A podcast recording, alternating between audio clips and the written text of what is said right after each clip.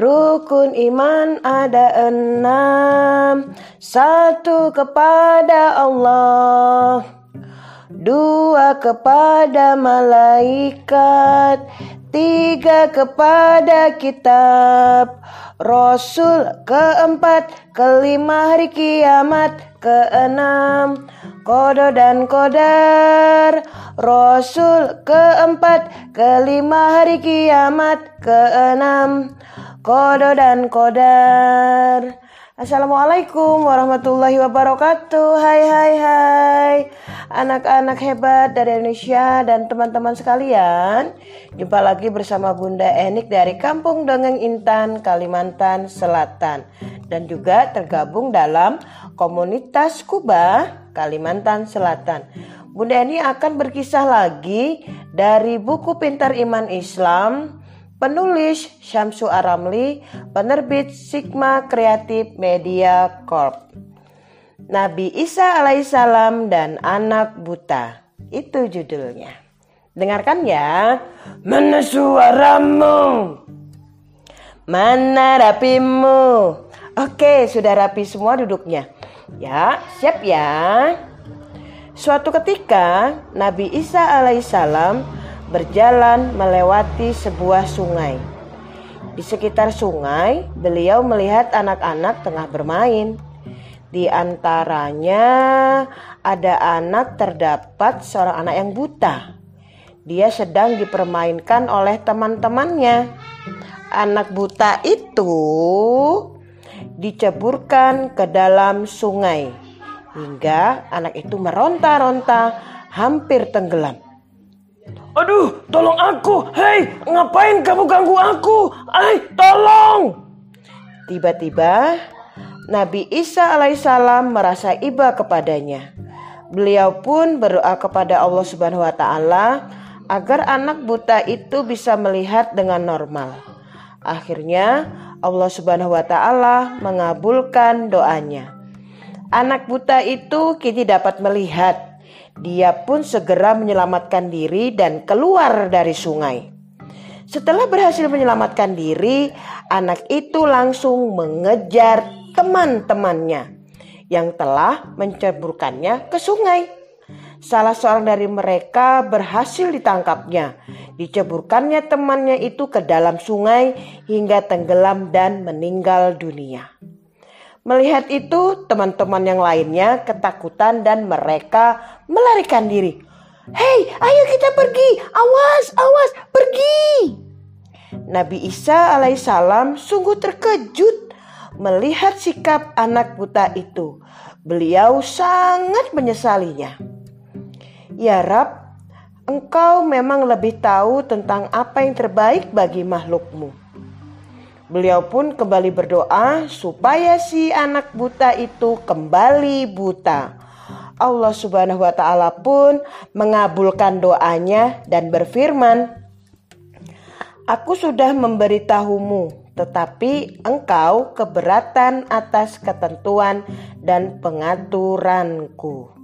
Nabi Isa alaihissalam pun bersujud memohon ampunan Allah subhanahu wa ta'ala. Nah teman-teman, kita memang wajib untuk mengimani adanya qada dan qadar dari Allah subhanahu wa ta'ala. Cukup mengimaninya saja, qada dan qadar Allah pasti berlaku sesuai dengan kehendak dan ilmunya. Tidak akan ada siapapun yang dapat mencegah, menolak, dan melawan qada dan qadar dari Allah subhanahu wa ta'ala. Oleh karena itu, sikap seorang muslim dan sikap seorang mukmin terhadap qada dan qadar Allah subhanahu wa ta'ala hanyalah dengan mengimaninya saja. Oke teman-teman, terima kasih. Itulah kisahnya. Semoga kalian menjadi anak yang soleh dan soleha, berbakti kepada orang tua, menjadi kebanggaan keluargamu, bangsa, negara, dan agamamu. Oke ya, mana suaramu? Oke, jumpa lagi nanti. Akan ada lagi kisah-kisah selanjutnya. Dan kemudian ucapkan Assalamualaikum warahmatullahi wabarakatuh. Dadah.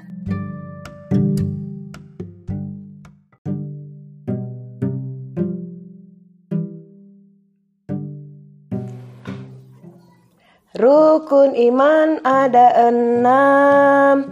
1 kepada Allah, 2 kepada malaikat, 3 kepada kitab, Rasul, 4, 5 hari kiamat, 6 Qada dan Qadar. Rasul, 4, 5 hari kiamat, 6 Qada dan Qadar. Assalamualaikum warahmatullahi wabarakatuh. Hai anak-anak hebat dari Indonesia dan teman-teman sekalian. Jumpa lagi bersama Bunda Enik dari Kampung Dongeng Intan, Kalimantan Selatan, dan juga tergabung dalam Komunitas Kubah, Kalimantan Selatan.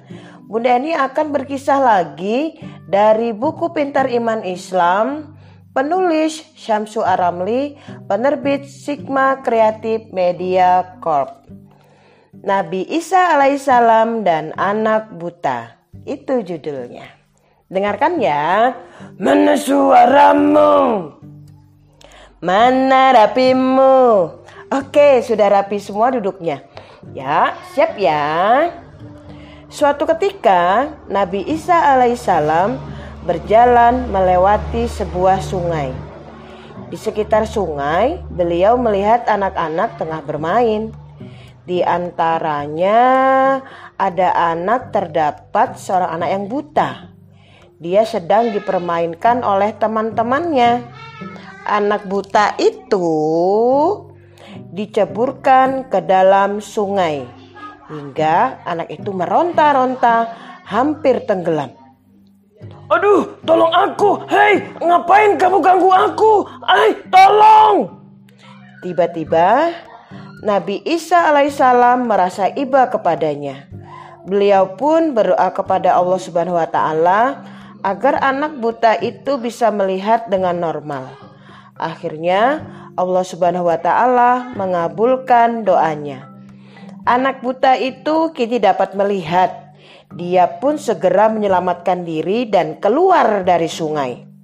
Setelah berhasil menyelamatkan diri, anak itu langsung mengejar teman-temannya yang telah menceburkannya ke sungai. Salah seorang dari mereka berhasil ditangkapnya. Diceburkannya temannya itu ke dalam sungai hingga tenggelam dan meninggal dunia. Melihat itu, teman-teman yang lainnya ketakutan dan mereka melarikan diri.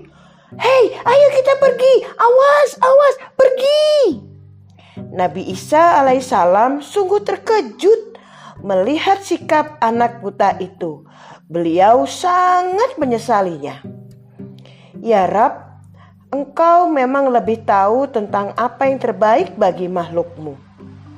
Beliau pun kembali berdoa supaya si anak buta itu kembali buta.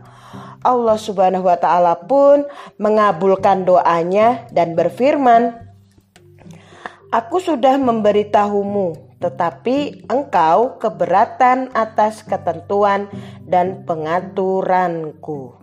Nabi Isa alaihissalam pun bersujud memohon ampunan Allah Subhanahu wa Ta'ala.